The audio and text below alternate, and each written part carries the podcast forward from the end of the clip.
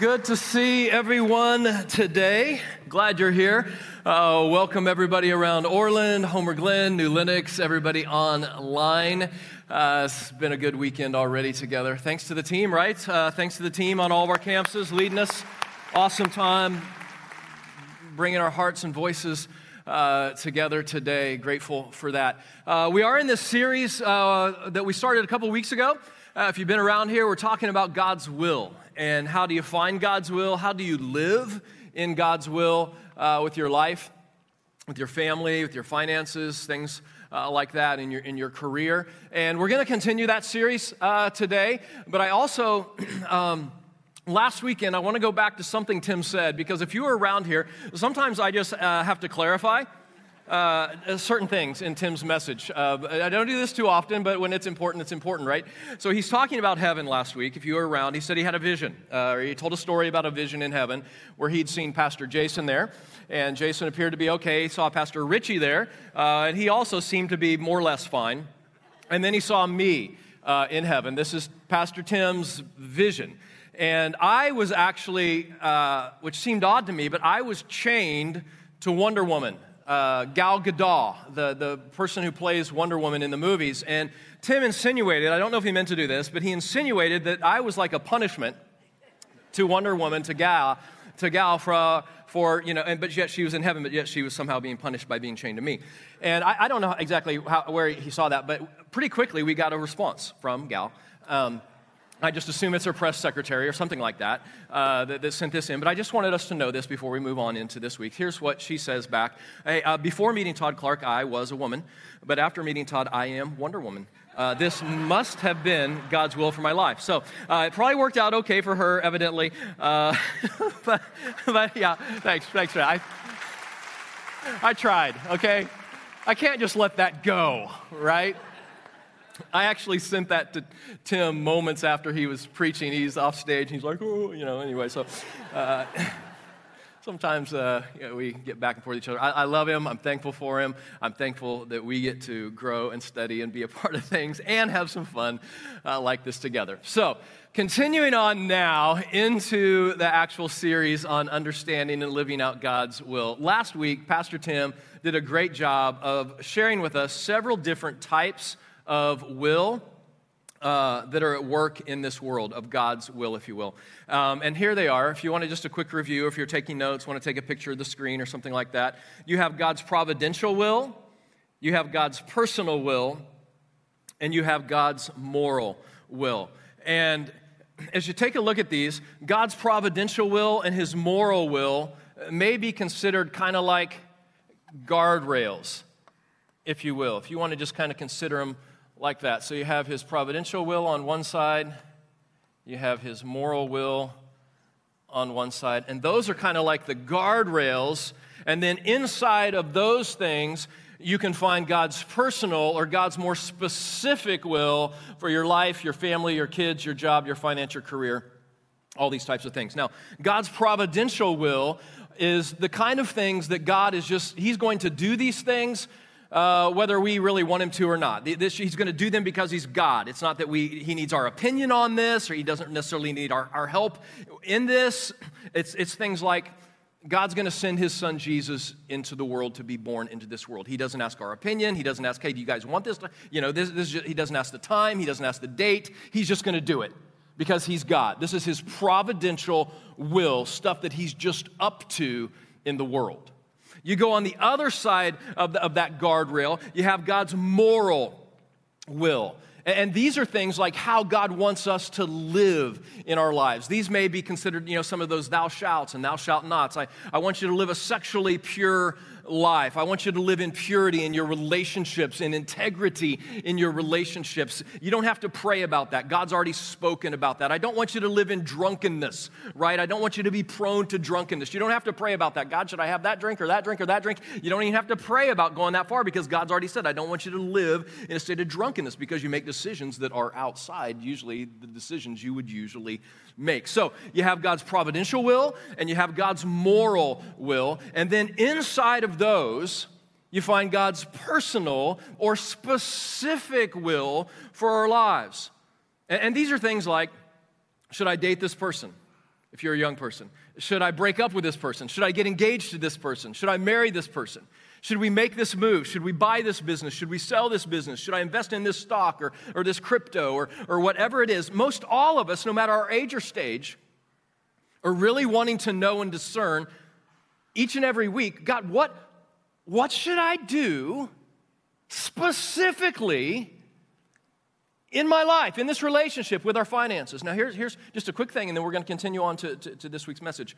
Here's what happens a lot of times we find ourselves living out here, outside the known will of God. We know that we are living outside the parameters of how God really wants us to live, and yet we are wanting and hoping to find God's personal, specific will. And I just want to ask you how likely are we to find God's personal, specific will for our lives while we're living out here? How often do we run into it? The best way to find God's personal, specific will is to the best of your ability get inside the guardrails of His providential will, get inside the guardrails of His moral will, how He wants us to live, and then you have a better and better chance of understanding, living out, and running into His personal, specific will for our lives. Okay? So, with that being said, this week the question is this What happens when you need to know God's will like fast? Like you don't have like a year to grow into it. I can't just take time. I, I, I, have a decision. Some of you are thinking, I have a decision to make this next week or two weeks from now, or I have a decision to make on Wednesday that I need some answers for. Is there a fast track? Is there an Autobahn? To understanding God's will and how He's probably leading you? And the answer is, of course, yes. God wants you and I to know His will even more than we want to know it. He's not hiding it from us. And so that's where we're going to go today. What are some questions? What are some things we can learn when you need to know God's will swiftly? And we're going to get there, I promise, by the end of our study today. Now, before we get there, we're going to go into about a 20 minute Bible study in 1 Kings chapter 12. So if you have a Bible, if you have a smart uh, phone or something like that, we're going to also have it up on the screen. 1 Kings chapter 12. Let me give you just a little bit of update on what's going on here, and then we'll dive in, and then we'll pull some life lessons out for ourselves at the end of this story that I think will be really, really, really valuable, especially if you have big decisions to make in the next week or two. So, 1 Kings chapter 12 uh, God establishes his nation of Israel as a theocracy, meaning that God would be their king. And he would give them all kinds of laws that would be officiated by judges, right? It kind of sounds familiar, right? Here we are several thousand years later, and we have laws officiated by judges. That's kind of how we live. But this was God's idea at the very beginning. And so God said, I'm going to be your king, a theocracy. But very early on, God's people, the people of Israel, started saying, okay, okay, that's great, but here, here's the thing. We want our own king. We want like a king like everyone else has. All the other people around us have like kings like, like with, with skin on. We don't want you to be our king. We want to, we, can we please have a king? Can we please have a king like everyone else has a king? And so God finally relents and says, okay, you can have a king like everyone else has a king. Okay, and so here's what he does. He gives these kings. First king of Israel's uh, Israelite people is Saul, right? Saul reigns for about 40 years. And then it goes on to his son David. David reigns for about 40 years, and then it goes on to his son Solomon, and he reigns for about 40 years. And then after Solomon is his son Rehoboam. And Rehoboam, this is where our study is going to take place today in 1 Kings chapter 12. It's Solomon has died, and Rehoboam is getting ready to become the king, and he needs some of God's wisdom in his life, just like a lot of us do. He needs some of God's direction. And so this is what we're going to study today. Now, I want everybody uh, on the count of three to say Rehoboam. Okay, ready? Here we go. One, two, three. Rehoboam. Very good. And I want you to say that because there's another Boam in the Bible study today. Okay? It can be confusing. There's multiple Boams in the Bible. Okay? Study. This guy's name is Jeroboam. Jeroboam isn't related to any of those folks. He's not related to Solomon, but he's an outstanding skilled worker. He rises up in Solomon's kingdom and uh, he's very administrative. He's like his lead executive person. and he's in charge of like all the forced labor uh, in all of Solomon's kingdom. Now, understand this that Solomon, that king we saw up there, he was all about construction. He built all kinds of cities, he built palaces and buildings. He had like 150,000 plus people in forced labor because of debts and things like that. He was really heavy on them. And Jeroboam was over like all of those people. He was over all of those different people, okay? And uh, so he was a really skilled, important person. And then what happened is a rumor started to float around in the nation, and that is that Jeroboam, not Rehoboam, the king's son, Jeroboam was going to be the next king. And guess what? That is not a good rumor to be floating around in those days. He knew that that would probably get him killed floating around. And so Jeroboam takes off from his post, from his role. He goes over to Egypt and starts living there in exile. And that's the backdrop for what I want us to study uh, today. Solomon has died. His son Jeroboam is going to be the next king. And let's pick it up. I'm just going to sit here and work through, walk through this study with you. 1 Kings chapter 12, verse 1. And Rehoboam went to Shechem, for all Israel had gone there to make him the king. So Shechem is like uh, the original capital of the Israelite people before Jerusalem. And so this is a very sacred place to them. And they all go there for the inauguration to make Rehoboam king. Verse 2 When Jeroboam, the son of Nebat, heard all of this, he was still in Egypt where he had fled from Solomon, he returned. So Jeroboam says, Wait a minute, the ding dong, Solomon is dead. I'm going to go back there. They're going to be crowning this new king. I want to see how all this happens, is this inauguration moment. So, verse 3 so they sent for Jeroboam, and he and the whole assembly of Israel, so all of the people of Israel, gather together, and Rehoboam, that's the king's son, Solomon said to them, your father put a heavy yoke on us. Now lighten the harsh labor and the heavy yoke that he put on us, and we will serve you. So, in other words, all of these people, Rehoboam is getting ready to be pronounced king, but all the people come to him and say, Listen, listen, we're in. We're in for you to be the next leader and the next king. But here's the thing don't be like your dad. Don't rule us the way your dad did. He was so hard on us. He was always, you know, forcing us into things. It was just building, building, raising taxes, all of those sorts of things. Just don't do it like your dad, and we will serve you no problem. And so Rehoboam has a couple of decisions to make. And, and he makes some really good decisions. The first really good decision that Rehoboam makes when the people say that to him is this in verse 5. So Rehoboam answered, Go away for three days and then come back to me. So the people went away. So his first decision is this whenever you have a big decision to make, Rehoboam does something good here. He says, Hey, I need some time to think about this.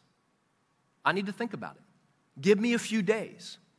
And so the people go away for a few days. And a lot of times that's us. We need to just take a few days before we make that big decision. Now, let me apply this to, to my life. Maybe this will make sense to you. Um, when, when you have that big decision to make, you have a few days to make it, so you tell people, hey, I'll let you know a few days from now. What do you do in the meantime?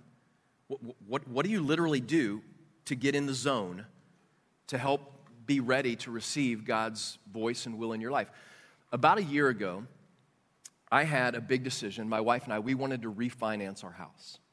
And that's always a hard thing to figure out, right? Is rates going up? Is rates going down? Should we do this? Should we take that? And we, we thought about it a lot. But I knew I had about a week before we needed to lock in at this rate. And I knew I was going to have to take money out of savings and all that. And so while I'm getting ready to make that decision, here's what I did three things in my life. And I do this regularly. I've been doing this for years when I have a big decision to make. I wanted to make sure I had plenty of rest, I wanted to make sure I had good exercise in my life and I wanted to make sure I had good time in the Bible with God's Word. So while I was waiting to hear God's voice and His leading, I want to make sure I'm rested up, that I have good exercise, and that I have plenty of Bible in my life. Because if I haven't, re- if I'm not well rested, or if I haven't been in the Bible in six weeks, I'm probably not in a good place to make some of those big decisions in my life. So, those are the types of things you can do while you're in that waiting time. Rehoboam said, Go away for a few days because I need time to think about it. The second good decision that Rehoboam makes that we can all learn from is this 2 Kings or 1 Kings chapter 12 verse 6. Then Rehoboam consulted the elders who had served his father Solomon during his lifetime. How would you advise me to answer these people? He asked. So the second good decision is he goes and gets advice. He goes to these people, uh, these men who had been serving in his father's administration, if you will, and they had seen how his dad's administration had kind of gone off the rails. And so he goes to them and he says, Hey, listen, listen, here, here's what I need to know. What should I do? What should I do? Verse 7 They replied, if today you will be a servant to these people and serve them and give them a favorable answer, they will always be your servants. In other words, Rehoboam, listen, listen. Here's the advice. Here's the advice. If you want to become the king, which is what you're saying of this united kingdom, then here's what you do. You put these other people's interests above yours. Serve them. He said they say it twice. Serve them. Be good to them. Be fair. Be honest. And then you will be the king of this united kingdom. That's what you want. Now, that's good advice, but some of you who have studied this story before, you know what Rehoboam does. You know what we do a lot of times. Uh, check this out, verse 8. But Rehoboam rejected the advice the elders gave him because it was not exactly what he wanted to hear, right? It's what he needed to hear, but it's not what he wanted to hear. I love what Pastor Andy Stanley says. We'll put it up on the screen. He says, We usually end up where we don't want to be when we do exactly what we want to do. When we just do what we want to do, that oftentimes puts us in a rough place. A lot of times, the reason we get into so much debt in our life is because we just do what we want to do with our money and we'll deal with it later, right? I'll, I have two credit cards, I have three credit cards, I'll figure this out. It'll all get figured out, no problem. We just do what we want to do. A lot of times, the reasons our marriages get all out of whack is because we just do what we want to do. And we say things like, you know what, I'm, listen, hello, hello. She's the one who needs to, I mean, she needs to calm down. Or he needs to calm down, or he needs to do this, not me. And we just do what we want to do. A lot of times, the reason our friendships crash and burn is because we just do what we want to do. A lot of times, not always, I know there are other things that go along with this, but with our own personal health, a lot of times the reason our own health can get out of whack is because we just, you know, I'm going to eat what I want to eat when I want to eat it. I'm going to exercise if I want to exercise, and I'm not going to exercise sometimes. And we just do what we want to do when we want to do it, and we listen to who we want to listen to. That's what Rehoboam did. And then he did what we often do. Look at verse 8 again. But Rehoboam rejected the advice the elders gave him and look at this. He consulted the young men who'd grown up with him and were serving him. So these are his buddies, right? He rejects the good advice of these people and he goes to people who are no smarter than he is, no older than he is. And by the way, these guys are on his payroll, right? And here, here's just a little piece of advice, Parkview. Here's a piece of advice. When you only get advice, from people who are getting a paycheck from you, you're going to just get the advice that you want. You're going to hear what you want to hear when you're just asking people that are on your payroll. I promise. So in verse 9, take a look at what happens. He kind of gets out of bounds here, right? He asks them, What is your advice? How should we answer these people who say to me, Lighten the yoke that your father put on us? Verse 10 These young men who had grown up with him replied, these people have said to you, Your father put a heavy yoke on us, but make our yoke lighter. Now tell them. You ever had people like, now they're getting ready to pipe off, right? Okay, okay, you tell them, my little finger is thicker than my father's waist. What a slam, right? My father laid a heavy yoke on you, I will make it even heavier. My father scourged you with whips, I will scourge you with scorpions. So his younger friend's advice is basically hey, you thought my dad was a heavyweight? I'm going to be even more of a heavyweight. I mean, my little finger is as thick as his whole waist. You thought he was big, I'm big. I'm going to put all kinds of pressure on you. That was the brilliant advice that his contemporaries, his buddies, gave him. So come back to the story, verse 12. Three days later, Jeroboam and all the people returned to Rehoboam. As the king had said, remember that? Come back in three days. I need some time to think about this. I need some time to get my mind and get some good advice. And then the king answered the people harshly, rejecting the advice given to them by the elders. And he followed the advice of the young men. And he said, My father made your yoke heavy. I will make it even heavier. My father scourged you with whips. I will scourge you with scorpions. So essentially, he powers up on them. He says, Listen, I'm the king. I'm the one who says what goes. And he just powers up on these folks. Verse 16 When all Israel saw that the king had refused to listen to them, they answered the king, What share do we have in David? What part in Jesse's son? To your tents, Israel. Look after your own house, David. And so the Israelites went home. Now, I, I know this section of scripture, it, it, for us today, it, kind of like, well, what are you talking about there? What part do we have in Jesse's son? To your own house, David? What exactly does this mean? It's hard for us to understand exactly what's being said here, but I'm telling you, it, it was incredibly offensive back to the king. Basically, what they were saying to him is okay, you know what, Rehoboam? If this is the way you're going to talk to us, here's, here's what we say to you. Why don't you go build your own blankety blank cities? Okay? Why don't you just do that? You want, you want palaces? Go build your own palaces. Why don't you want you want to rule somebody? How about this? How about you just rule yourself? Hmm? You can rule you. Because we're going home. And they basically drop the mic and they go back to their homes. And then in verse 19, check out verse 19. So Israel has been in rebellion against the house of David to this day. So here you have this point in history. If you study the Bible some, you, you know about the, the northern kingdom and the southern kingdom, that the nation of Israel gets all divided and they're separated and at war and all this kind of stuff. This is where it happens. It's, it's, it's divided out because this person who gets initially, does some good things, ends up not listening and living out that good advice when he needed advice and God's will pretty quickly. He had a few days. So, let's take all of that. We've just gone through a big section of the Bible in study. So, what does this mean for us today, right? What if you need to know some of God's will and God's leading, like this week coming up? For your life, your career, your kids, your college, whatever it is, your finances, or even next week or sometime this summer. What do you do if you need to know God's will in your life fast? Here's a few things I would encourage you to write down. These are lessons that we can pull from this study that we've just been through today. Write these down or take pictures of the screen. First thing is this choose someone who has nothing to gain or lose by telling you the truth. If you have something that's going on in your life that you really, really do honestly want good advice for, choose somebody to talk to about it who has nothing to gain or lose. See, Rehoboam's problem is this that, that he went to people who had something to gain and something to lose. He went to his friends who didn't want to lose his friendship, and he went to his friends, his buddies, who also wanted to gain being in his cabinet, being rulers with him. So, so they, they had something to gain and something to lose. So when you and I are looking for that kind of advice, go to somebody who's objective, you know, who's, who's not just a buddy of yours, who's not in the same boat as you, right?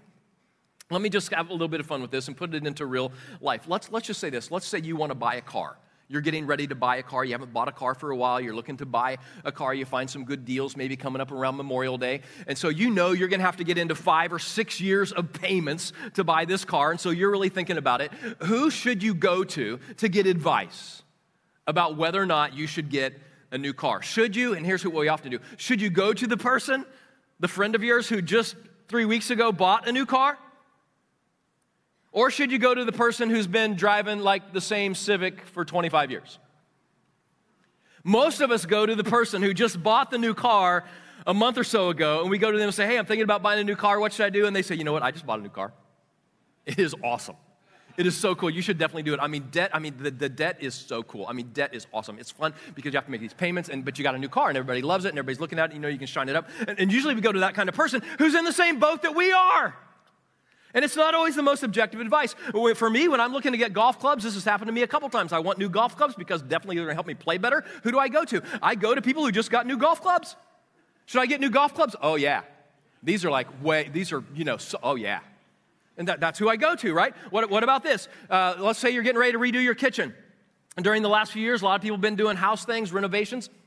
Let's say you're getting ready to spend, uh, you know, 120 grand redoing your kitchen. Who, who do you go to for advice on that? Who should you go to? You go to the people who just spent 150 grand redoing their kitchen? Or do you go to the people who've been living with the same kitchen since like 1981? Who do you go to? You go to the people most often who just spend 150 grand, right? Because they're going to be the ones going, oh, yeah, you need to do this. You definitely take out the second. Yeah, do it. Yeah. Home loan. Yeah, absolutely. Equity loan? Sure. And what I'm saying is they're in the same boat as us a lot of times. They have something to gain or lose that we'll be in it with them. And when you and I are really looking for good advice, no matter what it is, we should be willing to go to, we should be smart enough to go to people who have nothing to gain or lose by telling us the truth. Okay? They're not just buddies, they're not just contemporaries, they're not just in the same boat as we are. Here's a second thing that you and I should be thinking about choose someone who is a little bit further down the road than you. Remember, you want to find that personal will of God we talked about at the very beginning? You want to get in that zone? Go to somebody and talk to somebody about what decisions you have to make this week or next week. Go to somebody who's a little bit further down the road. Rehoboam did that initially, right? He went to those older, wiser folks, but he didn't like what they said. And that's us a lot of times, isn't it?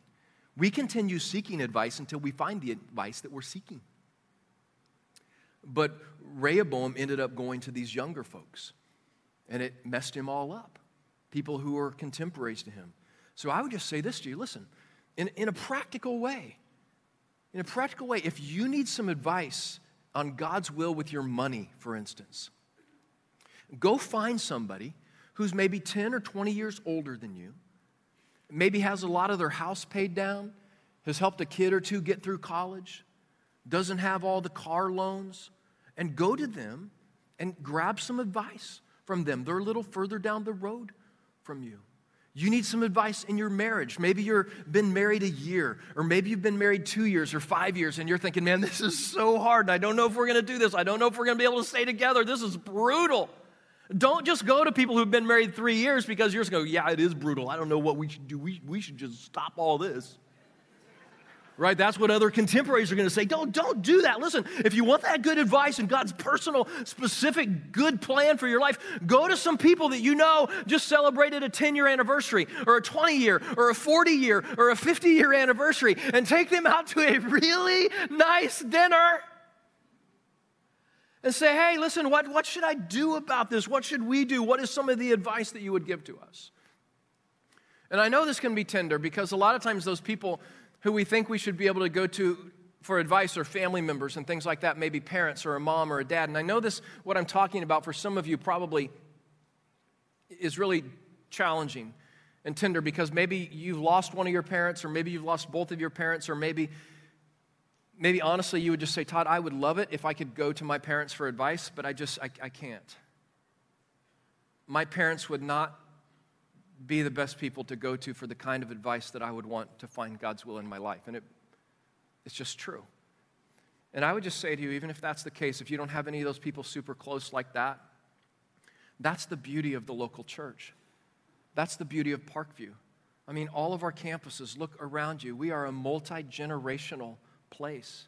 That's the reason I love the groups that we have, the small groups in Alpha and in Rooted and things like that. If you've ever been in those groups, they're multi generational. There's 20s and 30s and 40s and 50s, and, and there's all kinds of, of advice and wisdom you can gain when you get involved in Parkview in these different groups. And I would just encourage you listen, if you truly are a person who wants to understand the specific personal will of God for your life, then you should cultivate relationships with people that are a generation beyond you. Cultivate relationships with people that are a generation beyond you. If you're in your 30s, it's people in your 40s and 50s. If you're in your 50s, it's people in their 60s and 70s and beyond. Cultivate those things. And then here's what I would say pull this all together. When you find people, when you find some people who are a little bit further down the road than you, and they don't have anything to gain or lose by telling you the truth, here's what you ask them. When you're sitting down at dinner with them, you ask them these two things. The first thing is what I'm considering outside the boundaries of God's word or God's will. It could be that as we go back to that providential will of God and that moral will of God thing, you may be saying to yourself, you know what, Todd, I don't even really know. I haven't been studying the Bible for like a long time. I don't have the whole Bible memorized. I don't know exactly if I'm inside those things or not, then here's what I would say go find somebody who is a little bit further down the road than you, has nothing to gain or lose by telling you the truth, and just ask them Is what I'm considering with my life, with my family, with my money, is it outside those boundaries of God's will and His Word? I just ask them that question. And then here's the second thing What would you do if you were me? What would you do if you were in my shoes? You're a little bit older, you're a little bit further down the road, you've been through some tough stuff, you've raised some kids. You've been through a marriage, you've navigated a, a divorce, you've navigated a bankruptcy. You, whatever it is, what would you do if you were me? You find those people and then you ask those questions of them. And that puts us on the path again to understanding God's will. So let's look at this. Let's start again, or let's end where we pulled all this together. You have God's providential will, which is that one guardrail there. And then you have God's moral will over here. And then you have God's personal will right here, which is what we all want to be finding, right? So, how do you do this? How do you do this if you have decisions to make in the next week or two weeks? You find somebody who's a little further down the road, a little older than you. Nothing to gain or lose by telling you the truth. And then you just ask them, hey, what I'm thinking about, is that inside or outside? From what you know about God and the Bible, you're a little further down the road than me. Is it inside or outside God's will and leading for my life. I'm trusting you on this. You just ask him that question, and then you say, What would you do? What would you do if you were me? And I'm telling you, I'm telling you, I, have played this out over and over in my life. God is not trying to hide his will from us, he wants us to know it more than we want to find it most of the time. And I've lived this out, and it has given me great confidence it has given me great wisdom, and frankly, it has helped me make some great life decisions when I've needed to make them pretty quick. And I think He'll help us as well. Let's pray. God, thanks for today. Thanks so much for your word and the wisdom that is in it and how it intersects with our real lives. The things we have to do and say to people, the things, the money we have to spend. God, that, that this could be so practical, so relational. God, thank you for churches and places like Parkview that are full of people in a multi generational way, full of wisdom, if we'll just seek it. God, we trust that you will speak to us as we seek you. And God, we pray that you would give us the energy to live out your will as it becomes clear. It's in Jesus' name we pray. Everyone says, Amen.